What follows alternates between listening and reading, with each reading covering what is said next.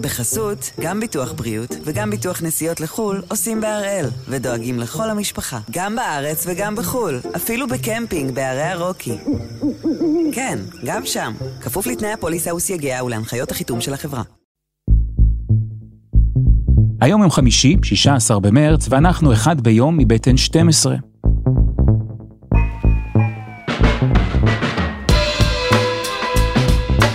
אני גדעון נוקו, ואנחנו כאן כדי להבין טוב יותר מה קורה סביבנו.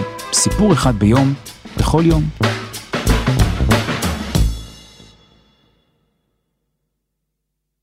שוק ההון העולמי עסוק כולו בימים האחרונים בסיפור אחד. מה קרה לסיליקון וואלי בנק, הבנק של עמק הסיליקון, שנתן שירותים לחברות הייטק בכל העולם, ובסוף שבוע אחד פשוט קרס ומחק מאות מיליארדי דולרים.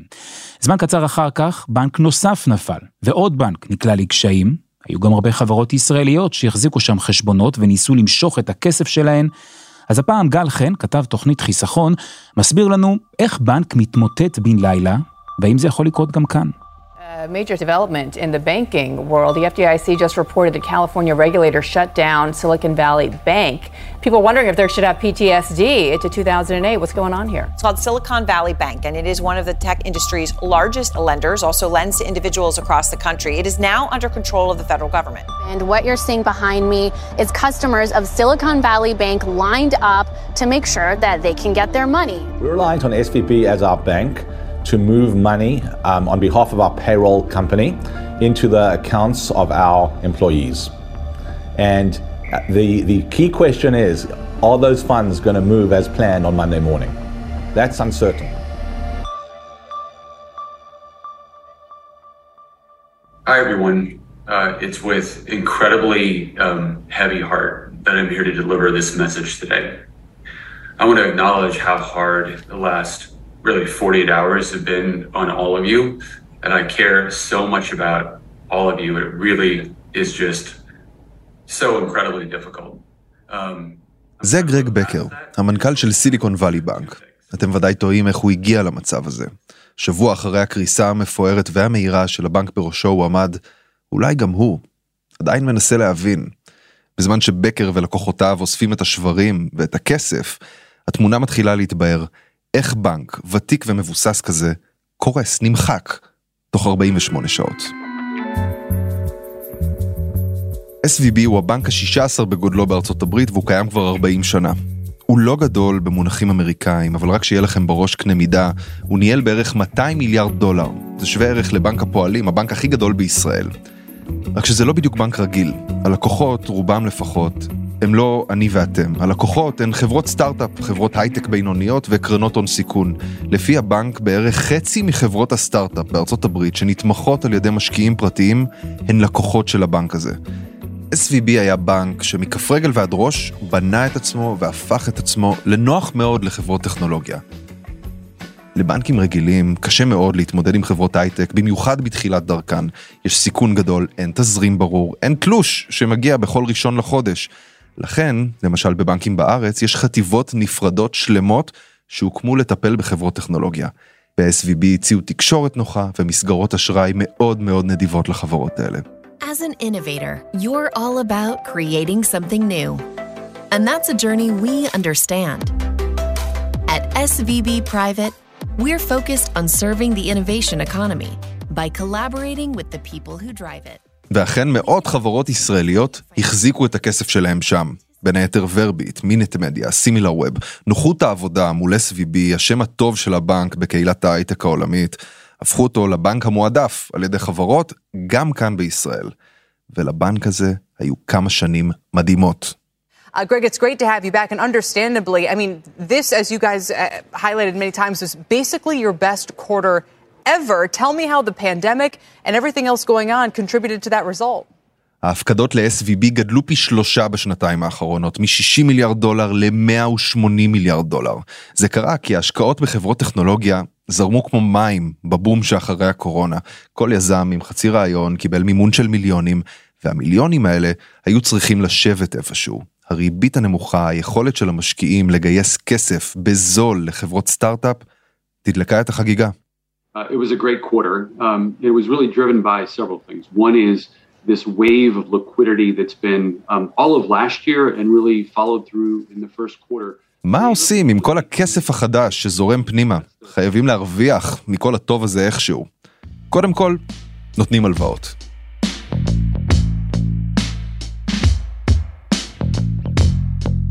כדי להבין איך סיליקון וואלי בנק עשה כסף, בואו רגע נבין איך בנק בכלל עובד.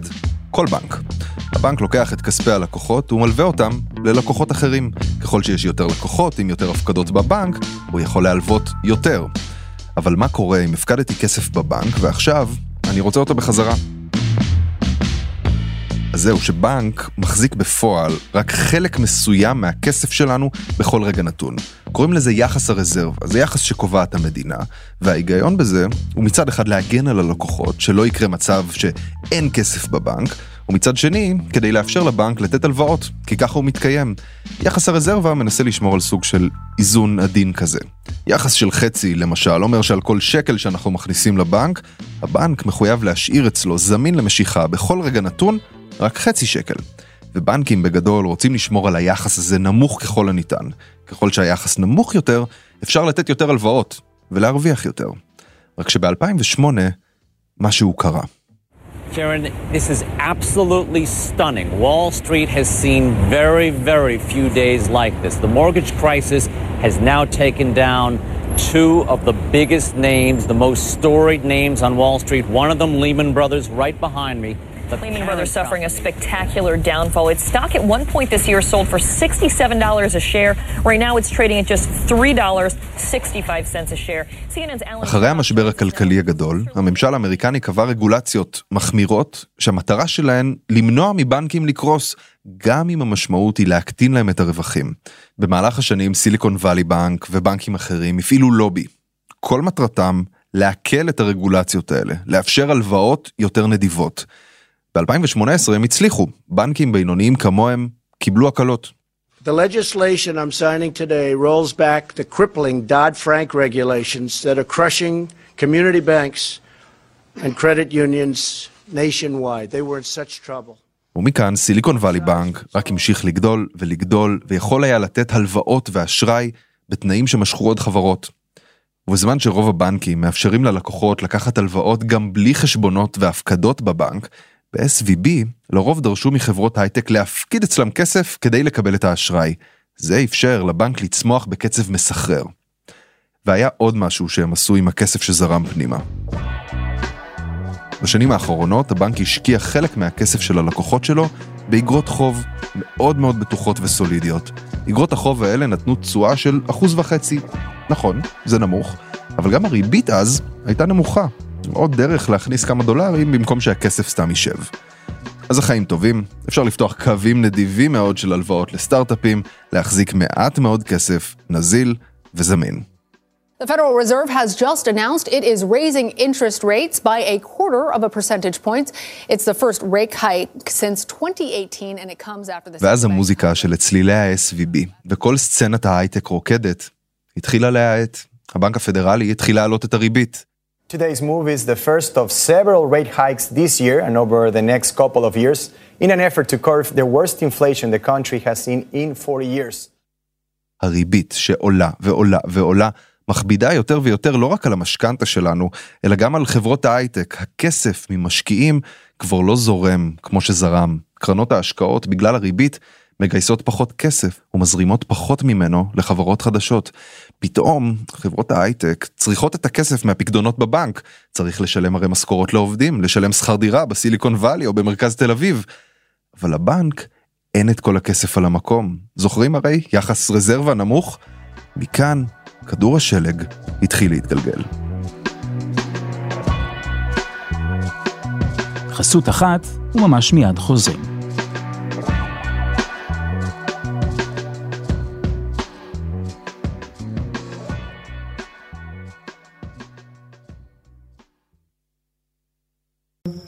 בחסות, גם ביטוח בריאות וגם ביטוח נסיעות לחו"ל עושים בהראל, ודואגים לכל המשפחה, גם בארץ וגם בחו"ל, אפילו בקמפינג בערי הרוקי. כן, גם שם, כפוף לתנאי הפוליסה וסייגיה ולהנחיות החיתום של החברה. אז הריבית עלתה, קשה יותר להביא משקיעים, והלקוחות, בעיקר חברות טכנולוגיה, רצו להוציא את הכסף שלהן שיושב בבנק. לבנק לא היה מספיק ממנו נזיל וזמין למשיכה. מה עושים? מוכרים חלק מההשקעות. זוכרים את אגרות החוב שהבנק קנה? מאז שנרכשו, הריבית עלתה והיא עלתה המון. אפשר לקנות היום אגרות חוב חדשות עם ריבית של 4-5 אחוזים, אז הביקוש למה שהבנק רוצה למכור צנח. המחיר של אגרות החוב שלו צנח. אבל אין ברירה, חייבים מזומן. אז SVB מכרו את אגרות החוב בהפסד גדול של 2 מיליארד דולר. זאת הייתה נורת האזהרה הראשונה. המשקיעים המתוחכמים יותר התחילו להבין מה קורה, המניה התחילה לצלול. אלא שגם זה לא מספיק, יש בור במאזן של הבנק שצריך לכסות. הבנק החליט לגייס מהר עוד כסף, בין היתר באמצעות הנפקת עוד מניות בבורסה. הכל כדי שיהיה מספיק מזומן זמין שיאפשר ללקוחות להמשיך למשוך כספים. זאת הייתה נורת האזהרה השנייה. זה גיא הורוביץ, הוא משקיע הון סיכון, שותף מייסד בקרן DTCP. אני יכול להתחבר לזה מנקודה אישית. אני, אני חושב שכבר בשעות הבוקר, כשפקודות המסחר אה, נכנסו והבנק, המניית הבנק התחילה לרדת בצורה משמעותית, אנחנו כחברי אה, דירקטוריון, כמשקיעים בחברות, אה, התעוררנו לבוקר שבו סיליקון ואלי בנק, שהוא ספק המזומן, כן, גם בפקדונות וגם בהלוואות, הכי משמעותי בסיליקון ואלי, שהבנק הזה בעצם אה, בסכנת קריסה. כשאתה רואה את המניה מגיעה מגיע לערכים נמוכים ב-60% ממה שהם פתחו את היום, אתה מבין שיש פה בעיה אמיתית. אנחנו, כמו שאמרתי, כמשקיעים, מיד נדרשנו לעניין. חלק מהמשקיעים היו מאוד אקטיביים ופרו-אקטיביים, גם בלנהל את העניין עבור החברות שלהם, להגיד להם, עכשיו אתם מוציאים את הכסף מסיליקון ואלי בנק. אה, חלקם פשוט ביררו מה קורה, וכתוצאה מהבירור אנשים התחילו לדבר עם קולגות שלהם, והגיעו למסקנה שזה מה שהם רוצים לעשות. אה, כלומר, עד שעות הצהריים המאוחרות כבר היינו במוד פאניקה. ואז, זה קרה. So I've got an ask, and it's a completely unfair ask. Can you guys just hang around, try to support each other, try to support our clients? ביום חמישי בבוקר לפני שבוע בדיוק, מנכ"ל הבנק עלה לשיחה עם משקיעים, והוא מבקש מהם, בנימוס, אנחנו מצפים שתהיו איתנו בזמנים קשים, כמו שאנחנו היינו לצדכם. משבר המזומנים, הנזילות הקטן שאנחנו חווים עכשיו, ייפתר.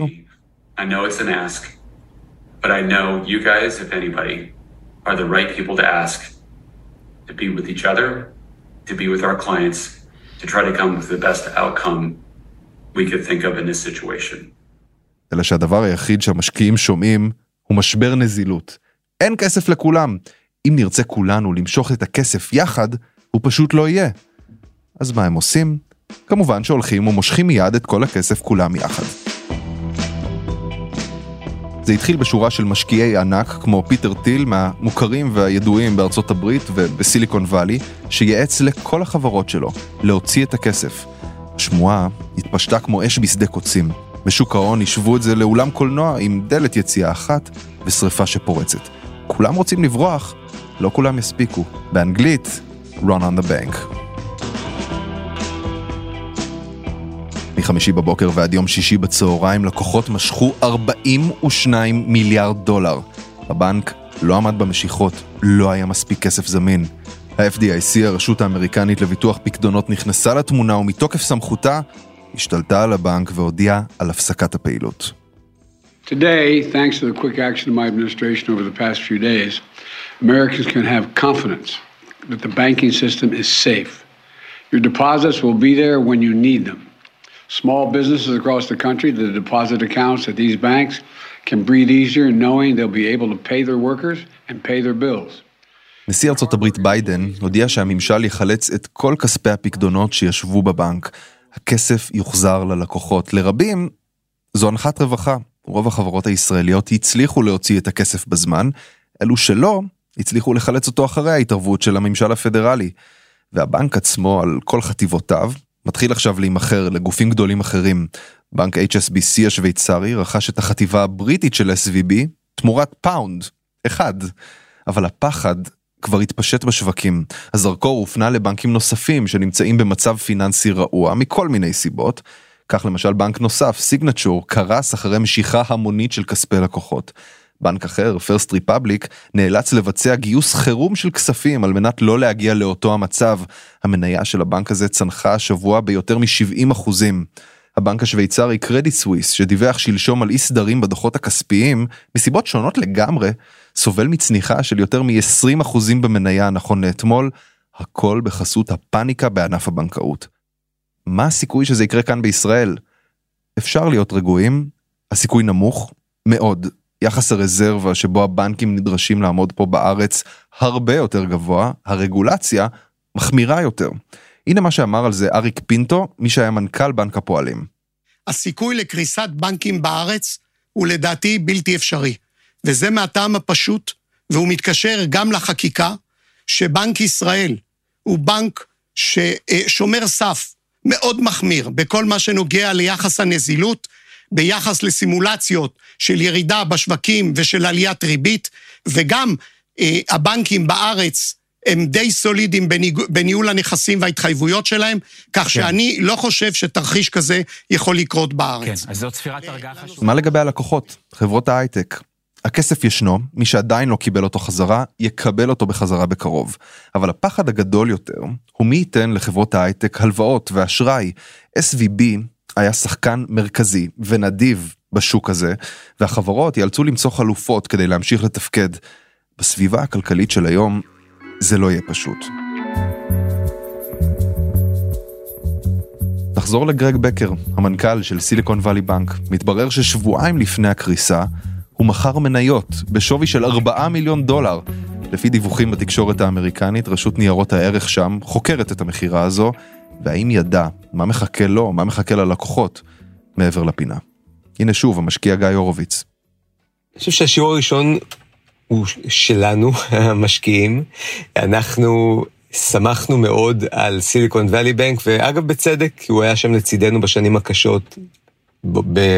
באופן אישי יש לי שם הרבה מאוד חברים ואנשים שעזרו לי ולחברות שלי, אבל אסור לערבב בין זה לבין ניהול הכסף של הבנק. כלומר, אנחנו כמשקיעים צריכים לשים לב איך החברות שלנו, חברות הפורטפוליו, מנהלות את הכסף שלהן, ואיך הבנקים שאנחנו סומכים עליהם ונכנסים איתם לשותפויות, למעשה, אה, מנהלים את הכסף של עצמם.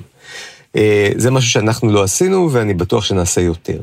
כמובן לחברות ההייטק, המסר הוא לגוון, לבזר, לפזר את הסיכון, להפקיד את הכסף ביותר ממקום אחד. אני חושב שהשיעור הזה יילמד.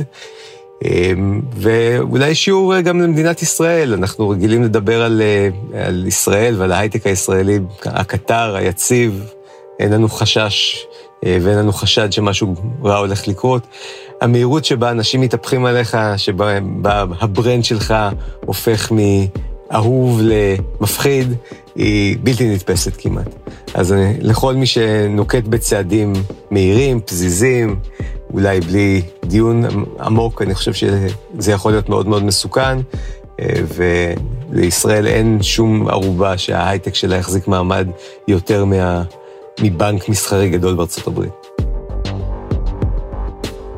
יש כאן לקח חשוב, לא רק לחברות ההייטק. למעט משבר הקורונה, הרי העשור האחרון היה מדהים מבחינה כלכלית. צמיחה עקבית למשק, בישראל ובעולם, האינפלציה מתונה עד השנה לפחות, סביבה שאפשרה לחברות לצמוח, למשקי בית לקחת הלוואות ולעמוד בהן, וגם לשפר את רמת החיים. התרגלנו, ואנחנו כבר לא שם. האיזונים במערכת הפיננסית העולמית, במצב הכלכלי של משקי הבית, יותר עדינים ממה שהתרגלנו לחשוב, והם תמיד היו כאלה. קריסת SVB נתנה לנו תזכורת.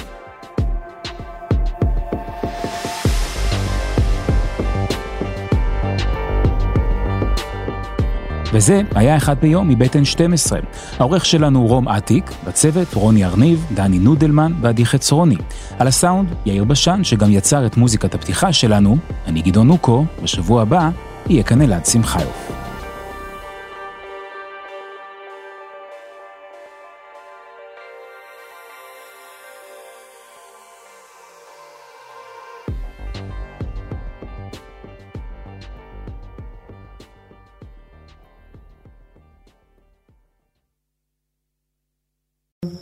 בחסות, גם ביטוח בריאות וגם ביטוח נסיעות לחו"ל עושים בהראל, ודואגים לכל המשפחה, גם בארץ וגם בחו"ל, אפילו בקמפינג בערי הרוקי. כן, גם שם, כפוף לתנאי הפוליסה וסייגיה ולהנחיות החיתום של החברה.